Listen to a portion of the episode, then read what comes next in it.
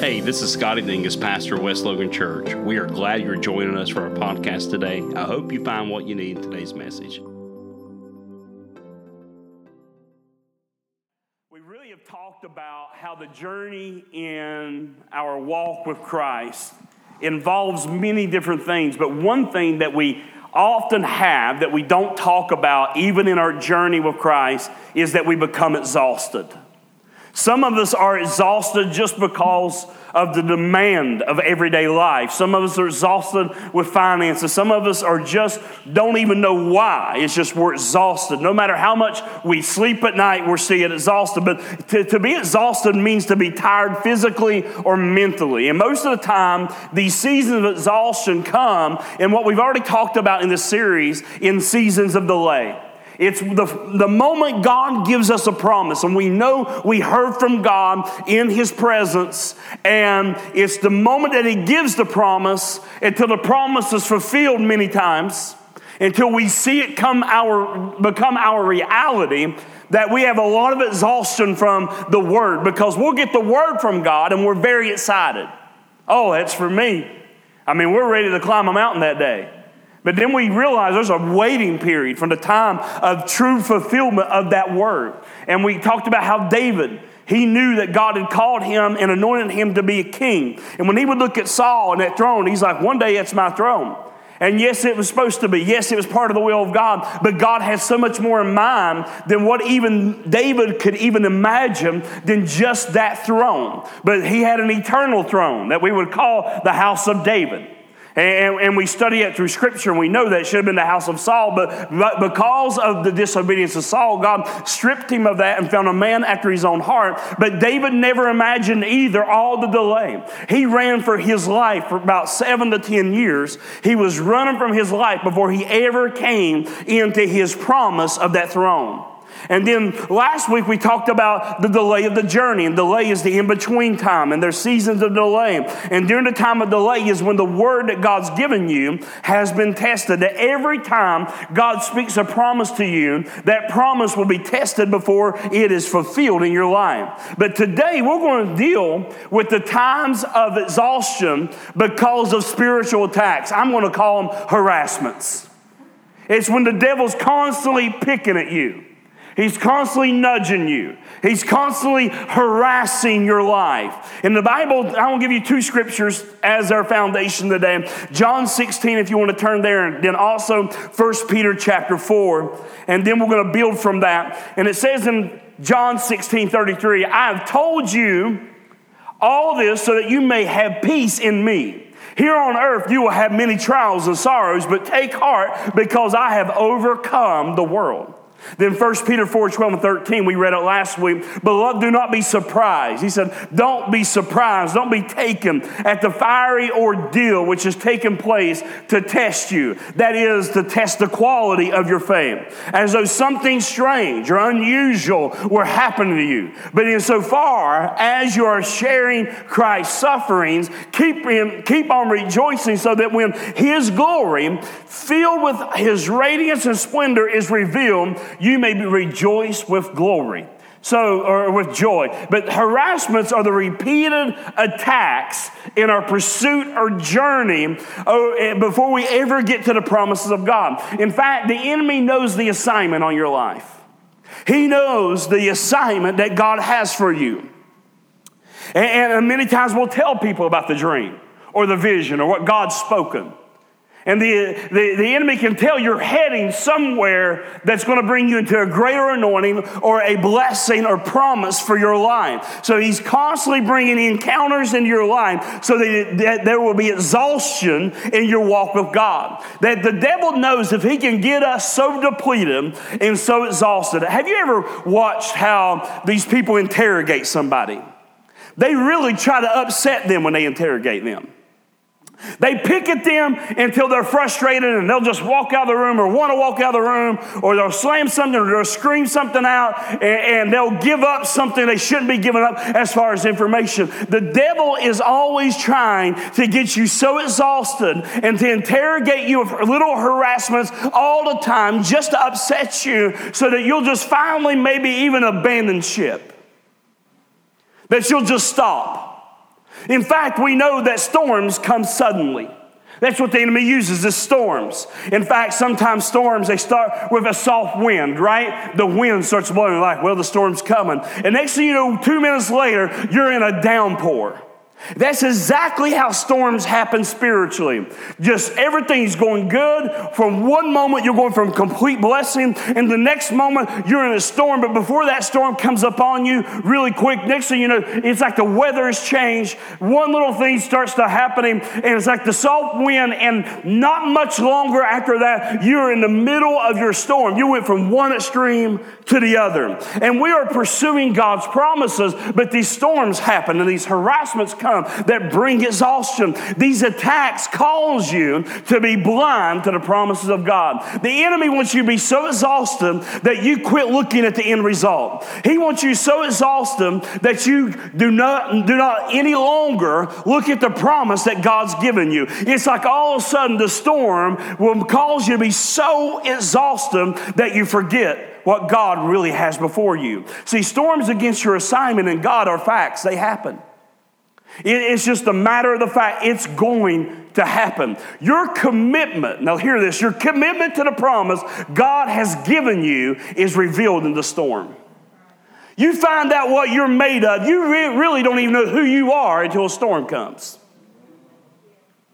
In fact, when you get married, it's all good. But you had the first storm come in that marriage, then you know who you married then. i never forget what my father in law told me. Love that man. He looked at me and said, Listen, you know everything good about this girl, but I want to tell you the ugly truth. I want to tell you everything bad. This is who she is. About a year after I'd been married to her, I said, You remember when you told me the ugly truth of everything we sat down and I asked you for her hand in marriage? You went, Yep. I said, It's all true, bro. it's all true. You ain't lying. The sister's just like that you know? Uh, and, and, and, of course, she found out who I really was too. But your commitment to the promise God's given you is revealed in the storm. In fact, I look at Christians, they are like tea bags. They are not worth much until they're in hot water. Let that set in. Drop you, God's like, it's time. They got to go through a storm somewhere. I mean, when I first got saved, man, it's like six months, man, I was on the mountain. And one thing, one day all hell broke loose. I'm like, what in the world is, I thought this thing was supposed to be good. But I, then I realized there's storms too that make us better. But then you begin to find out how much you're worth when you are dropped into the hot water. And I want to talk to you about surviving harassments. And I want to give you five really short, quick principles of surviving harassment. And we're going to look at this story of the Apostle Paul in Acts 27. It says this On the next day, as we were being violently tossed about the storm and taken on water, they began throwing the cargo overboard. And on the third day, they drew the ship's tackle, spare lines, blocks, miscellaneous equipment overboard with their own hands to further reduce the weight. Since neither the sun nor the stars appeared for many days, and no small storm kept raging about us, from then on, all hope of our being saved was growing worse and worse and gradually abandoned. Now, first thing to surviving harassments in your pursuit of God is do not let go of the things that's gotten you where you are right now. What we do, we're on this ship and the harassment comes, and they begin to throw overboard in the story of Paul things that got them right where they were. They was like, well, the storm's here. Let's lighten the ship, see if it helps. But they begin, the things that had got them to sail so well, they begin to throw cargo over. They begin to throw things over that they would need.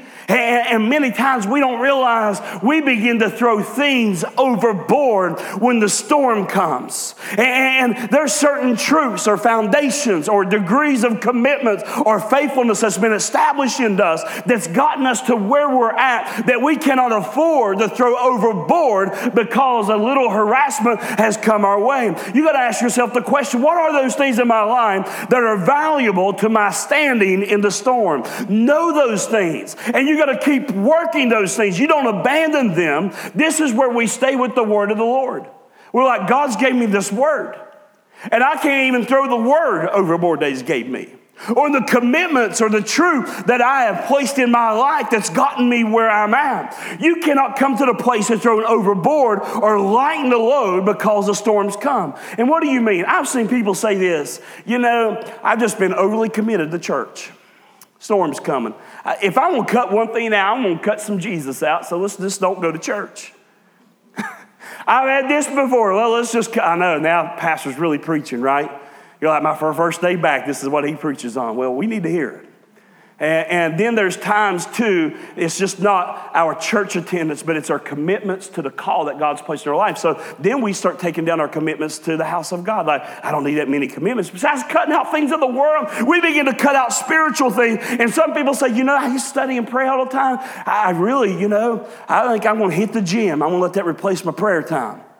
Eh, eh, I mean, you can come up with stuff all day long. And then I've seen people cut down even giving in tough times. I'm just not talking about financial, but I'm talking about in just giving of time to the house of God or to the kingdom of God or to good things in the community. If we don't watch, we're going to cut down on things that have been our source of strength and power as we've been pursuing Christ. And just because things get tough does not mean that we begin to cut down on the things that has been a source of strength to our life lives.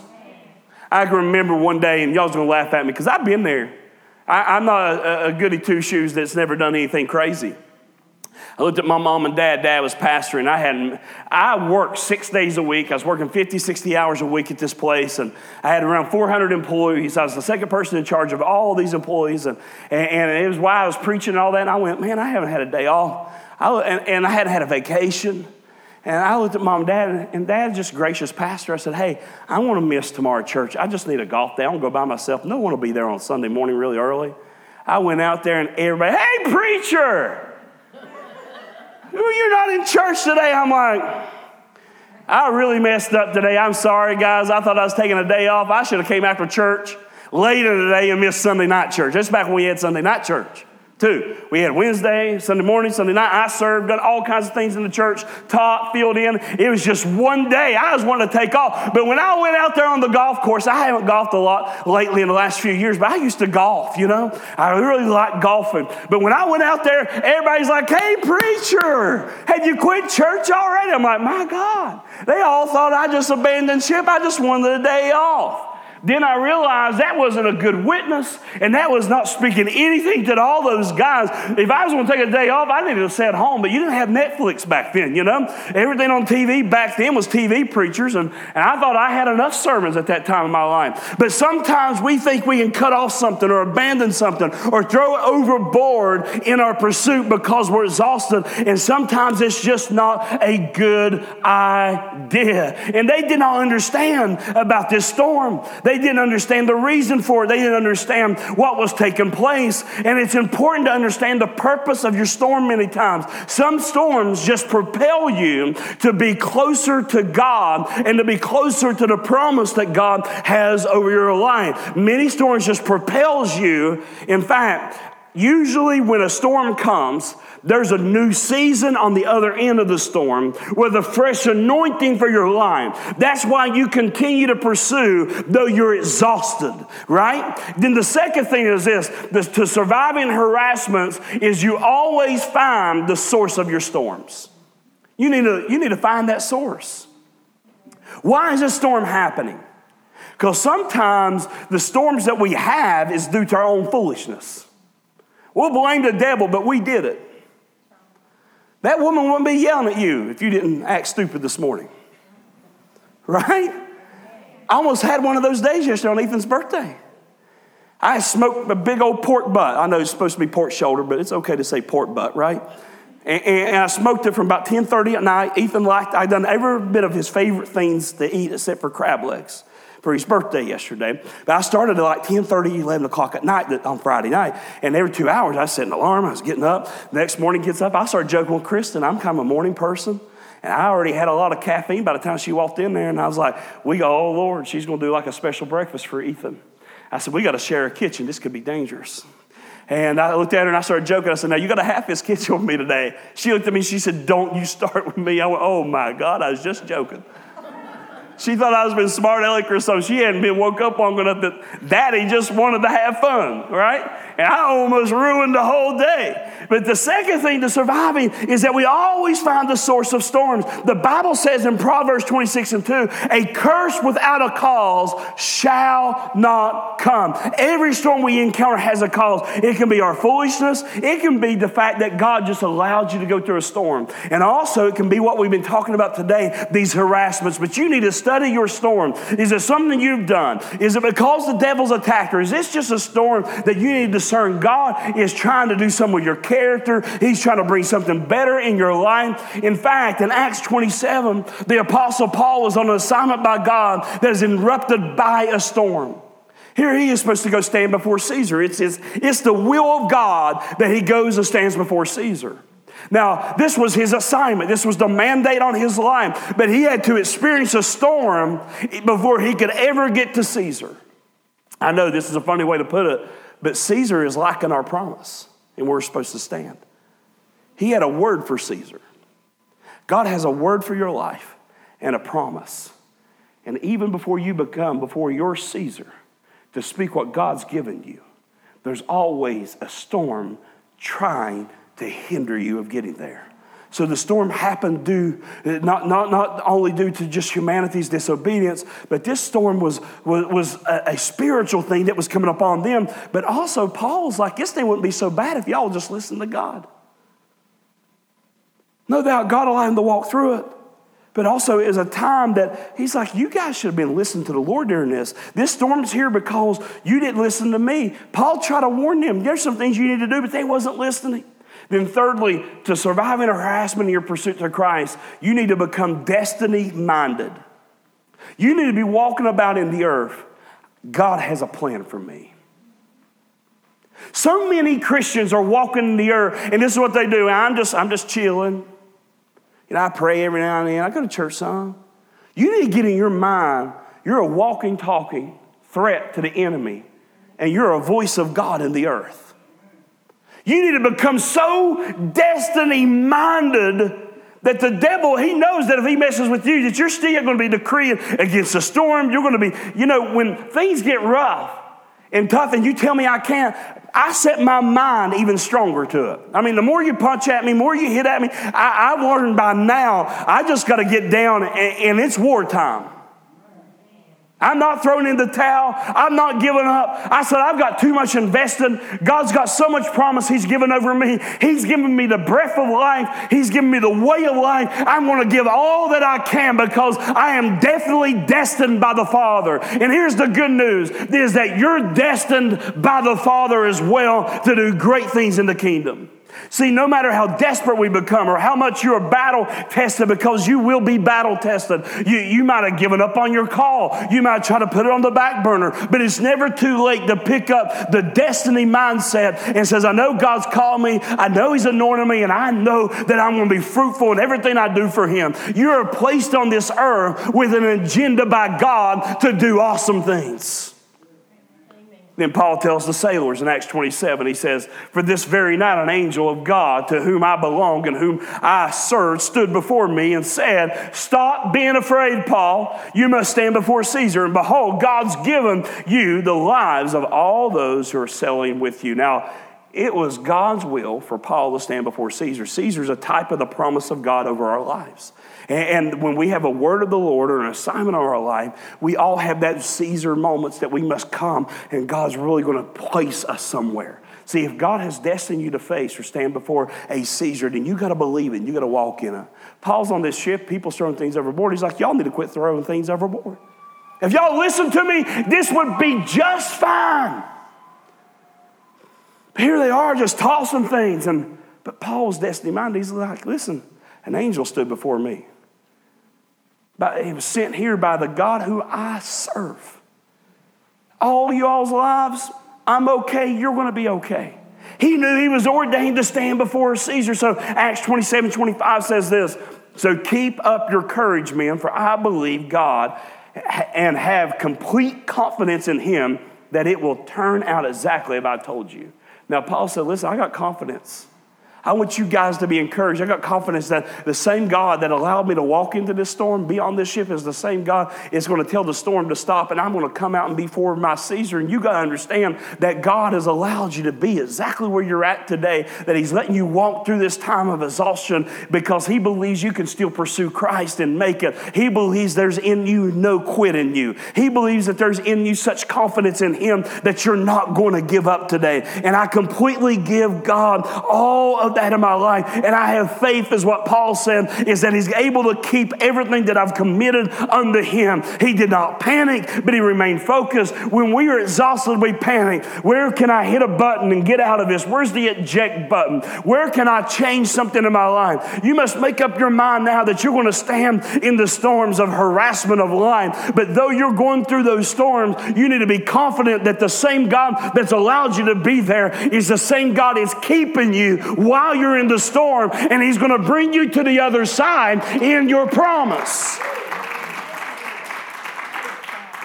You got to have a made up mind. Fourth one is this to survive in harassments in your pursuit in Christ, develop staying power. What does that mean? Staying power with your call, your dream, your promise. It's over your life. Staying power. I'm not giving up. I'm not quitting. We have too many people that quit too soon in life. They quit at everything. I can remember as a kid, if I was down 40 and nothing, I still trying to get two more points. Kids today's like, I'm just walking off, I'm quitting. Yeah. I've already lost, it's over. I'm like, no, no, no, we're playing to the end. Even if I'm getting a beat down on my life, we're playing. I got something to, I got some dignity. I'm playing. I'm staying. If we will get that in our walk with God, that I'm staying no matter the storm. You know, has there been storms I wanted to jump ship? I'll be honest with you. As the pastor here, I can tell you there's been times I'm like, my God, am I the storm? You know? Am I, am I the joker that brought the storm on? You know? Am I, if I am God, hey, listen, let these people have peace. Am I Jonah? Do I need to jump so the storm will cease type of thing? That's a whole different sermon. Some people usually throw off your boat because they are a storm. I'll preach that another time for you. but